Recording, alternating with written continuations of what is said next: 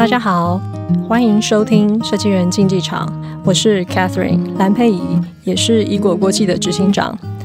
光鲜亮丽的设计人其实每天都在烧脑，还要面临有形无形排山倒海的竞争压力，不只比脑力，比实力，也比魅力。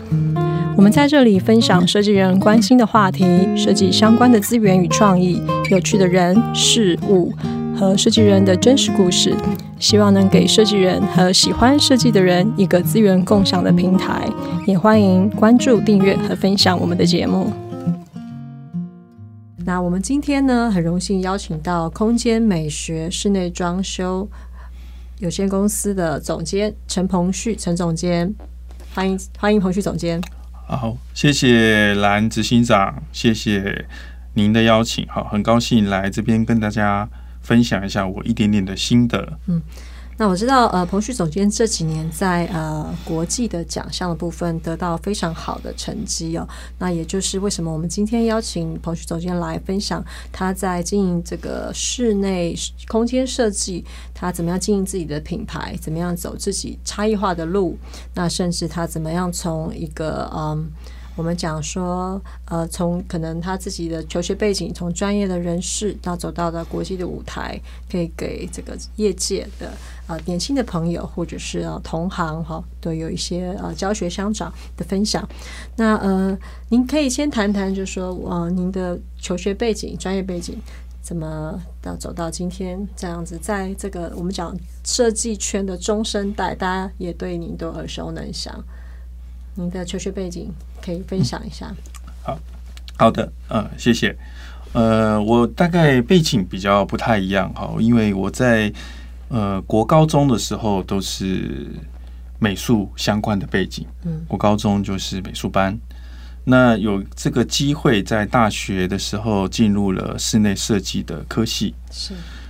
呃，之后呢，就有再到另外一个阶段，我到了。呃，北科大建筑研究所去修习，就是有关于科学验证的部分。所以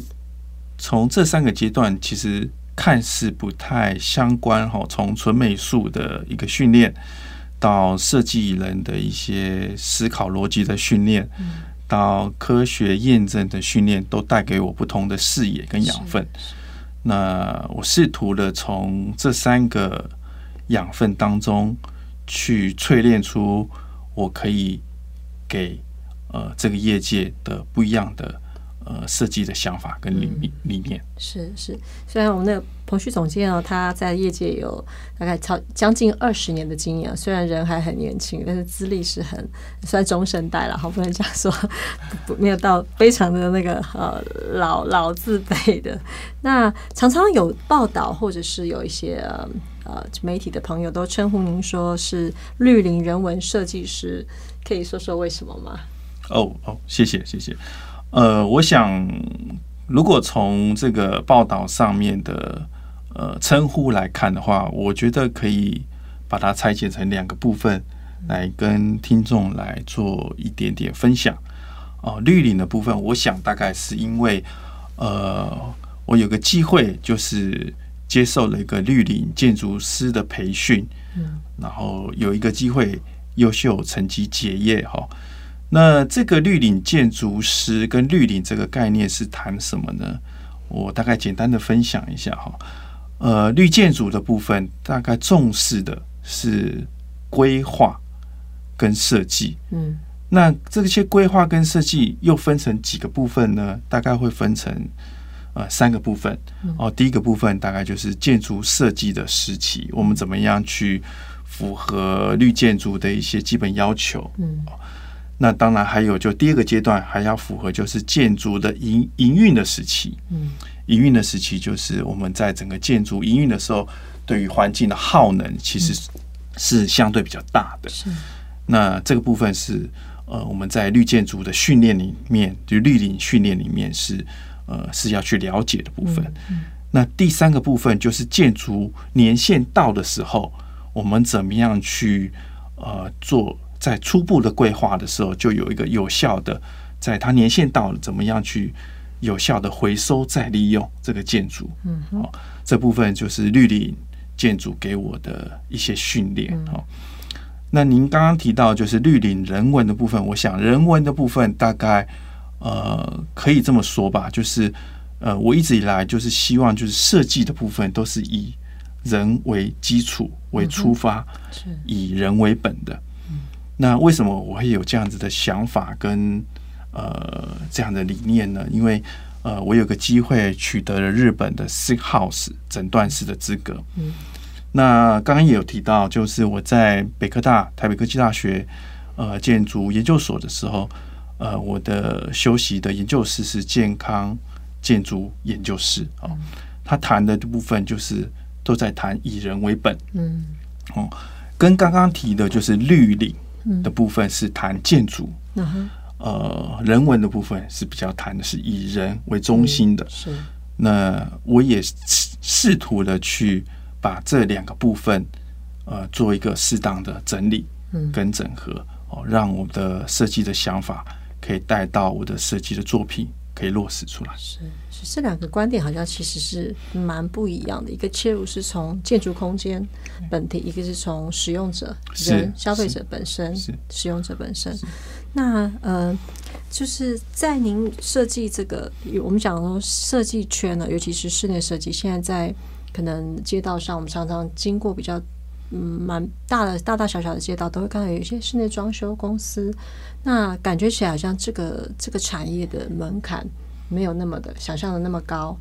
那您在这个业界近二十年了，你怎么样在这个竞争激烈的产业，你走自己所谓差异化的这条路？你自己自身的经验？嗯，好的。呃，我想是这样子，就是我打个比喻好了，嗯、就是呃，我们在生病的时候，总不会去看所谓的秘医，嗯，或庸医，嗯，哦。那同样的道理，就是说。每个行业都有它的专业性啊，我们希望在我们在身体不适的时候找到适合的医生，给我们适当的治疗。那在空间的规划上面的时候，我相信也是希望，呃，除了预算上的考量以外，这个专业的提供者他可以提供你专业的服务。嗯。呃，也等同就是你找到一个专业的设计师，嗯、去帮您做呃设计的规划的服务，是啊，跟咨询啊。那您刚刚提到，就是坊间的有很多的可能是呃某系统柜提供了、oh, okay. 呃呃呃免费所谓免费的设计服务哈。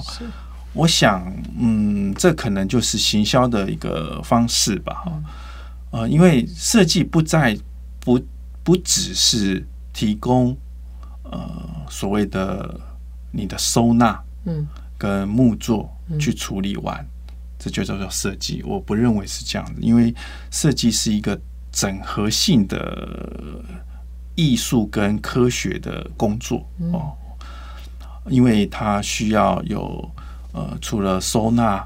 美感以外，它可能会。牵涉到呃机电的部分，是，还有甚至于有一些结构安全的部分，嗯、还有色彩美学的部分，还有灯光流明、流明度跟照度的部分，嗯、这是一个整合性的美学跟科学的呃综合性的创作，是哦。那跟着所谓的就是系统柜的免费的设计是有相当大的落差的，啊、哦，这是一个部分。那第二个部分，刚刚蓝执行长也提到，就是说我们怎么除了差异化之外，我刚刚也提到，就是呃有证照的呃医生跟有证照的设计师，我觉得是一样的。嗯啊、呃，如果听众想要找一个嗯可以有一个专业咨询的设计师，我我也蛮推荐听众呃应该是要找寻至少要有。呃，合格国家证照的设计师，啊、嗯呃，给您呃比较专业的建议跟服务。嗯、很多人大概不知道，原来设计师也有证照。呃，对，呃，台湾目前就是有两个部分的设计专业人员的证照，嗯、一个部分是设计的证照，嗯、一个是工程管理的证照。是，对，是。是怎么样判断？一般消费者说，哎，我走到一个设计公司，我怎么样知道他到底有没有证照？哦，呃，基本上呃，台湾的内政部营建署在我们在登记呃合法的室内设计公司的时候，呃，您可以看到就是说，如果呃您在这个设计公司它有室内装修这四个字样的部分，嗯，基本上可以基本的判断它是有一个、啊、呃至少有一个呃 license 证照。啊、我刚刚提到就是有是不管是你有一张设计的证照，或者是有一张工程管理的证照，嗯呃、当你有呃其中一项，你才有资格登记公司是室内装修字样的设计公司，就是有室内装修这四个字表代表它有国家级的背书的证照，这是基本的一个条件。嗯、是，对，对你刚刚讲的差异化，就是除了你刚刚讲说，呃，设计怎么样从你说除了科学、美学这种很基本的之外，其实它不只是空间而已，不只是我们看得到的，还有很多看不到的一些专业的细节。是，对，魔鬼其实都躲在这当中。对，对呃，我刚刚提到了，就是跟各位分享的部分，就是。呃，就是有一个专业的证照以外，啊、呃，这是设计师的一个基本门槛哦。嗯、然后，另外就是说，其实呃，蓝执行长提到就是怎么样做差异化。嗯，我想有蛮多的设计专业从业者，都有相当有一定的证照跟资历了。嗯、那我反而是希望从不同的角度去看待我们这个设计产业。嗯，呃。我想就是大家都知道，就是这几年地球正负两度 C 的议题，嗯、呃，大家都不谈不同的行业、不同的产业都在谈这个正负两度 C， 尤其是台湾目前面临的状况是，呃，缺水的很严重，嗯、是这是我们在年轻时代或小时候未曾看过的情况，嗯嗯、这是正在地球正在大量改变我们居住环境的时候，嗯、那我认为就是我们从事这个设计产业的专业者，怎么样去呃透过我们专业的能力，去有地球这样子有一个不同的角度跟贡献，嗯、我觉得是我希望可以跟不同设计从业者有差异化的部分。嗯嗯、那这个部分看起来似乎好像。呃，题目很大哈，其实呃，我梳理大概几个部分，可以从设计产业去切入的部分。嗯啊，第一个部分就是说，呃，正负两度 C 应该就是呃，地球永续的部分，是我们希望地球不要暖化，温度不要上升超过两度，因为当上升两度之后，很多的物种。嗯，可能会开始灭绝，是人类的环境可能不适合再继续这样的居住。嗯，哦，所以我们希望就是我们在设计产业的部分，尤其是我期许我自己，呃，可以用这样的议题或这样的理念，地球永续的部分，嗯、去做设计的切入。嗯，那当然刚刚有提到就是。呃，我们对于空间的美学，不管是我从国高中的美术的教育，或大学时期的设计的教育，空间美学是美的部分，是大家重视也在意的部分。嗯、那再过来就是我在研究所的部分，嗯，透过科学的训练啊，透过呃日本的一个专业的了解啊，Sick House的了解。让我了解说，其实空间的部分最终是服务人，嗯、哦，是使用者，怎么样让我们可以透过我们设计的专业去分享这个地球永续的议题，嗯，哦，空间美学的议题跟以人为本的议题，是我认为我希望走出差异化的路。所以应用在设计或者是实际上的施工上面，是不是藉由呃除了从初期的规划设计到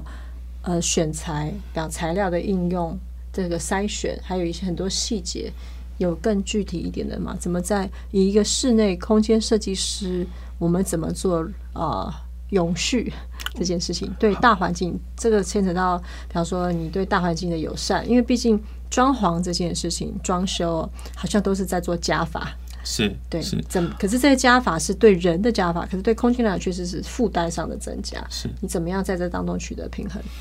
呃，我想是这样，就是说我们关注的部分就是不再只是单纯的去想说我们给客户的是一个昂贵或高贵的建材的建议、嗯啊、我们关注的部分是他在使用这个建材的时候对他来讲是健康的、哦、对环境是友善的、嗯、这个部分是我们可以、呃、说服客户或建议客户去使用这样的建材、嗯啊、例如说、呃、我这几年就会尽量减少大量使用的石材的部分、嗯嗯哦、为什么呢？因为石材是几千万年累积下来的矿石、嗯、是地球很重要的资产。是，当我们去开采石材的部分，也许会有很多的碳足迹、嗯、或者是会有伐林、嗯哦、开路等等的、嗯、那原本的林相，原本的我们的可能会吸收地球的二氧化碳的这些树林可能就会被伐掉、嗯、那我当然不是说地大理石这个石材是不能使用，是，那我觉得是可以适度的去有意识的去选择、嗯、或不要大量的使用、嗯、我觉得是对这个、呃、美学跟地球永续找到一个平衡点、嗯呃、这个对于我来说这个设计的专业应该是往那个方向去的、嗯、是, 是取得一个平衡、哦、是的，就视觉实际的需求跟美学这个当中，你可能会选择一些可以永续的呃一些我们讲的施工的材料，包括石材、瓷砖、木材，甚至是一些没有毒的，对人是友善的。比方说这几年有甲醛的议题很多，很多人因为用了不好的一些建材，所以造成生病，对，就是癌症啊或什么的这些有毒物质。所以这在你们的规划当中，其实你们都会很。呃，谨慎，甚至是很贴心，你会帮消费者或者你的客户就把这些东西都一一层一层帮他们把关了。是的，呃，就像蓝执行长说的哈，就是呃，不管是从 W H O 就是已经呃公布了，就是我们的甲醛是一级致癌物，呃，甚至于 T V O C 就是有机化合物等等，嗯、都是会致癌的因子，嗯、甚至于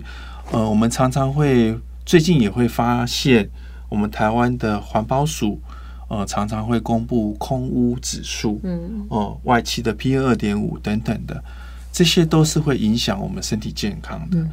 那我们怎么样去控制建材跟我们室内空气的室内空间的空气的品质、嗯呃、让客户在我们设计的这个空间里面或使用这个空间里面、呃、除了美学以外看得见的部分、嗯、看不见的部分，我们也希望可以提供给客户一个更友善、嗯、对地球更友善，更使对使用者更友善的设计环境。这可能很多人不知道，都觉得哦，反正只要设计的漂漂亮亮的就没问题，但不知道其实很多很多的细节是藏在当中，一般消费者是完全不晓得的。是的，是的。那这个在、呃、以一个、呃、室内空间设计师来讲，它也是一个我们讲的算是职业道德嘛，算是吗？嗯，可以这么说吧、嗯、就是说除了这个、呃、美学我们要兼顾以外、嗯呃、我总认为就是希望就是地球永续的问题，我们总不希望把我们现在生存的环境一个不好的环境留给我们的下一代、嗯、那我总不希望我经过我的设计的空间里面、呃那我的客户或者是我接受我委呃受我委托的客户、啊、使用这个空间生病了，是，这是我不愿意看到的事情、嗯、是是。那这几年您刚我们也前面也提到说，哎，总监在国际奖项的这个成绩斐然呢、哦，那您其实布局的非常早，大概早在二零一一年，大概十十年前您就开始有很有远见的在这方面有计划性的去执行这个，我们讲的是从台湾到、呃、对岸这个大中华区，甚至到国际舞台，您是怎么办到的？呃，对，因为我想是这样，因为从一个设计人的从业者的角度，我总是希望就是我们在从业了将近二十年的时间、呃、在不管是我们在有没有一个第三方的一个一个认证，让我们知道说我们的设计水平到什么样的程度。嗯，所以呃，在我的事务所就是空间美学室内装修有限公司，在二零一零年就开始有呃去陆续的参加，不管是台湾或大中华区的一个设计的公开的设计竞赛。嗯，呃，也得得到了一些成绩哈。那在二零一五年开始，我们开始跨足到国际的竞赛，呃，不管是大家比较耳熟能详的德国的I F奖，啊，或者是美国的 MUSE A M P， 或者是英国的 S B I D 啊，或者是日本的 J C D 等等的奖项，我们都有机会在这几个国际公比较有公信力的奖项获得奖项的肯定。哦，这是我想一个设计者总是希望，嗯，不管是他在设计的呃作品呈呈现上，希望受到客户的肯定，也希望就是在国际的舞台上也可以受到第三方的肯定。嗯，这是我们在二零一零年开始陆续在做了一些事情。嗯，就很像那个运动选手平常在苦苦练功夫，就是自己的那个各种每天的练习当中，哎，好像要去参加一个奥运比赛的概念，然后有的就是世界的世界级的一些认证。那对自己或者对呃设计团队来讲，除了品牌的累积，其实还有一个团队的功耗。是的，是的，是嗯，对，这是在我们也是希望就是在整个的品牌经营上，或者是在有个第三方的认证上面，可以对于我们公司的呃永续的经营，可以更加的有一些注意。是，是这几年借由这样的呃这些国际奖项的认证之外，您在您呃跟客户的对接上面，或者是说，哎，有的慕名而来的一些我们的您的客户，他们怎么看待这些东西对你的加分？您觉得是很大的加分吗？嗯，从两个方面来说好了。呃，从我的事务所主要的业务大概呃分成公社，就是所谓的公社，就是我们的新的大楼或大楼的公共空间，嗯，例如就像是大厅，是或者是呃阅览室，是哦，或者是交易厅等等的，嗯，这是我们事务所呃，占蛮大部分的呃业业务量。嗯，那从这个角度来看的话，其实我有发现，就是呃这几年就是在房地产的销售，或者是在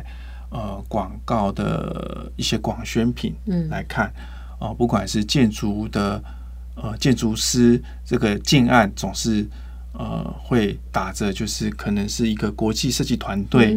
来执行的建筑物啊，呃，或者是一个呃建筑的一个案件。是，那慢慢的我也发现，就是呃来找我们的开发商或者是建设公司，也看到陆续我们因为有一些呃奖项的累积，呃对于呃这个呃这个案件的加分，可能有一定的呃成果。嗯，也。我们也陆续得到这样子的案件的处理。是 是, 是的确这个是应该是一个品牌的累积，嗯，也是一个第三方认证的一个光环呢，哦嗯，那也我觉得这个应该是说它是一个终身的认证，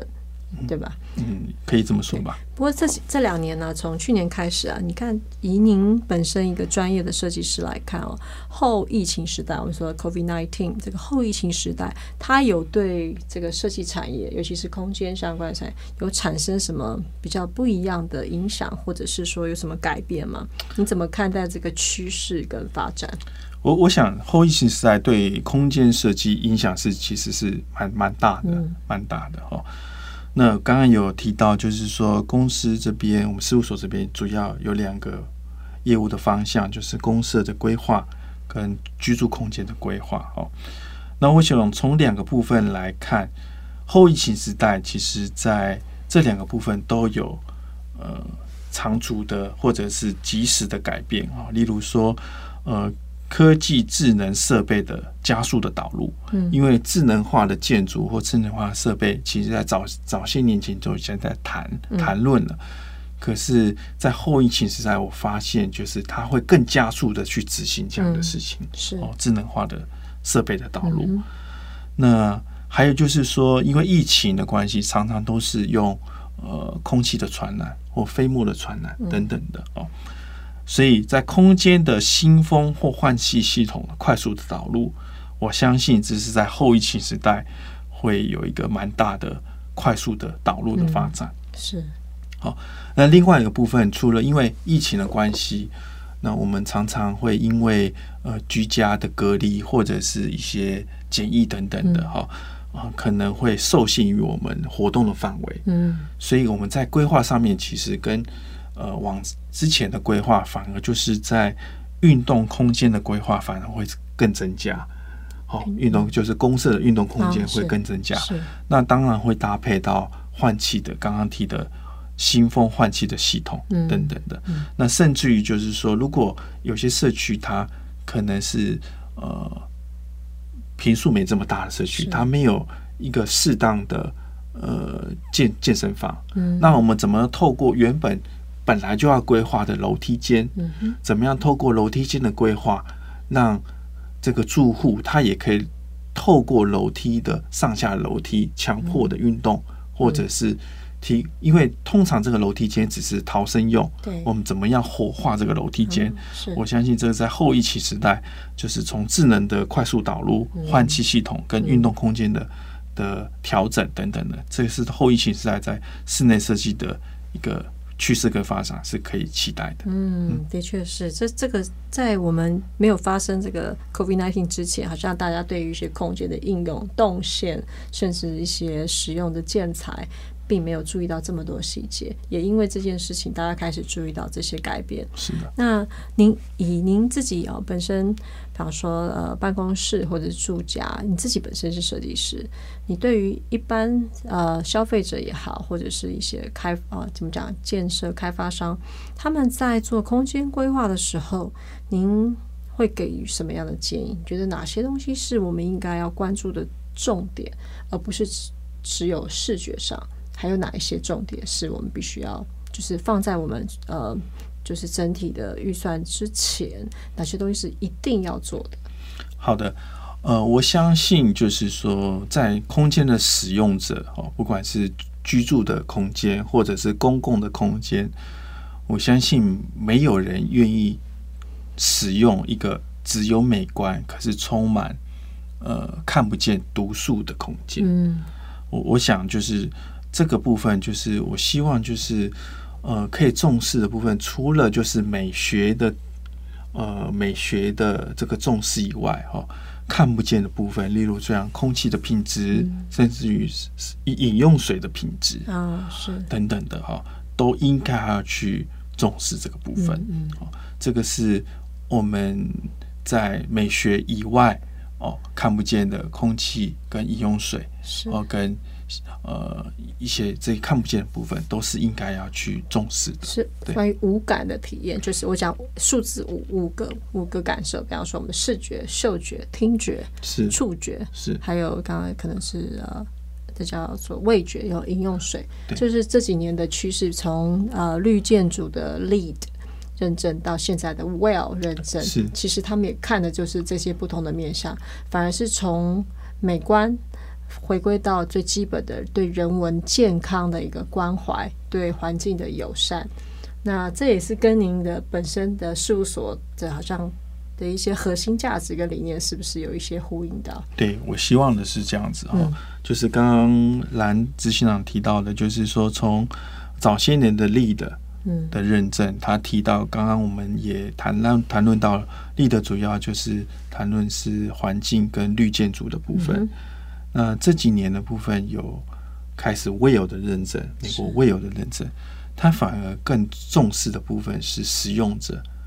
跟人的关系，跟健康的关系。也刚刚提到就是呃，饮用水、空气跟使用者的健康，呃，运动的空间等等的，它反而会重视这个部分，不再只是冷冰冰的建筑的部分。好，所以就是呃，这个部分也是希望就是。呃，我们除了真正的核心，其实空间是为人服务的，嗯，啊，这是以人为本的，这也是我们希望带给呃设计产业的差异化最主要的部分就是以人为本哦。当然，刚刚提到的空间美学啊、哦，以美美感的部分，最重要的部分，我们刚刚一直也希望达到的部分是地球永续的部分。嗯嗯、希望这三个部分都可以呃带给呃使用者有一个不一样的设计的想法跟理念。嗯，最后一个问题哦，嗯、就是现其实您这样在业界这么久，嗯、很多客户可能就是靠口碑或者转介绍慕名而来，再请您来帮忙做一个空间的规划。那您最常被问到的，或是客户最急切、他们最买单的是什么？呃，我我想是这样，就是如果以住家的空间、居住空间来说，哈、嗯。嗯，我这几年的经验，我发现就是除了整体的预算的控制，或者是呃美感的呈现，所谓风格的呈现以外，呃，透过我们除了这个两个部分，因为一般消费者大概可以谈论的或者是了解的部分，大概比较有限。嗯，那、呃、透过我们的呃说明，就是说除了这些以外。我们可以更带给您呃不一样的使用者的经验或设计的服务。嗯、是我想刚刚除了就是美学跟呃预算的控制，或者是所谓的风格以外，呃建材的使用，或者是这些建材会不会对你有一些不好的影响、嗯、等等的，嗯、或者甚至于会达到。呃，地球永续的议题，嗯嗯、我相信这这些部分，我的经验来看，就是呃，这些客户经过我们这样子的说明跟建议之后，也慢慢可以理解，就是说我们在操操作或执行一个设计案的时候，原来可以有这样不同面向的兼顾。嗯嗯、我觉得这样也是蛮开蛮开心的事情。是，所以其实已经从最早的嗯，人家说，哎，你可以做什么风格，你擅长做什么风格，到现在，其实我们已经是从以人本健康为基础，一个空间美学也是一个基本盘，那帮客户量身打造一个可以永续生生活的一个空间。是健康空间，那同时以人类，虽然空间是服务人类，但是这个空间的我们我们其实讲设计师就是一个空间的魔法师，他在这个创造这个空间的同时，又让整个大地球的大环境以最少的负担的状态下去呈现，把人类对地球的负担降到最低，或者取得一个我们觉得可以忍受的平衡。是的，是的，是的。嗯、呃，我相信大家都。呃，感同身受，尤其是近期在录音的近期，台湾缺水缺得很严重，这十几年来的大旱，嗯、是，这是我们面临的进行式。嗯，那我们在不同的产业，我在设计产业，我可以为这个环境做出什么样的贡献，嗯、为这个使用者做出什么样的服务跟贡献。嗯。这是我给我自己的课题。是，所以其实就像您在十几年前布局这个国际奖项，然后开始这种布局，我觉得您蛮在对看很多事情的时候是比较有深谋远虑的，去在做一个规划。对这个呃，我们讲的是企业责任也好，或者是对社会的一个责任也好，您是相当对自己有很多的很高的期许。那今天也非常谢谢空间美学呃室内装修呃。这个陈鹏旭陈总监来为大家做这些分享哦，就他自己本身的经验，以空间设计的一个专业人士的角度来看，我们怎么样在嗯对这个地球永续，或者是我们这人本身对空间这种美感的需要，哦，怎么样造呃在这当中，我们提供一个每一个人各行各业可以取得呃一个平衡之外，我们可以以自己的专业，然后给。这个地球或这个社会多的一些贡献。谢谢，谢谢各位，谢谢蓝执行长，谢谢，是，谢谢，谢谢彭旭总监。我们希望后面还有机会再邀请您来分享更多啊、呃，可能跟空间设计上一些有趣的案例。好的，嗯，非常谢谢。谢谢。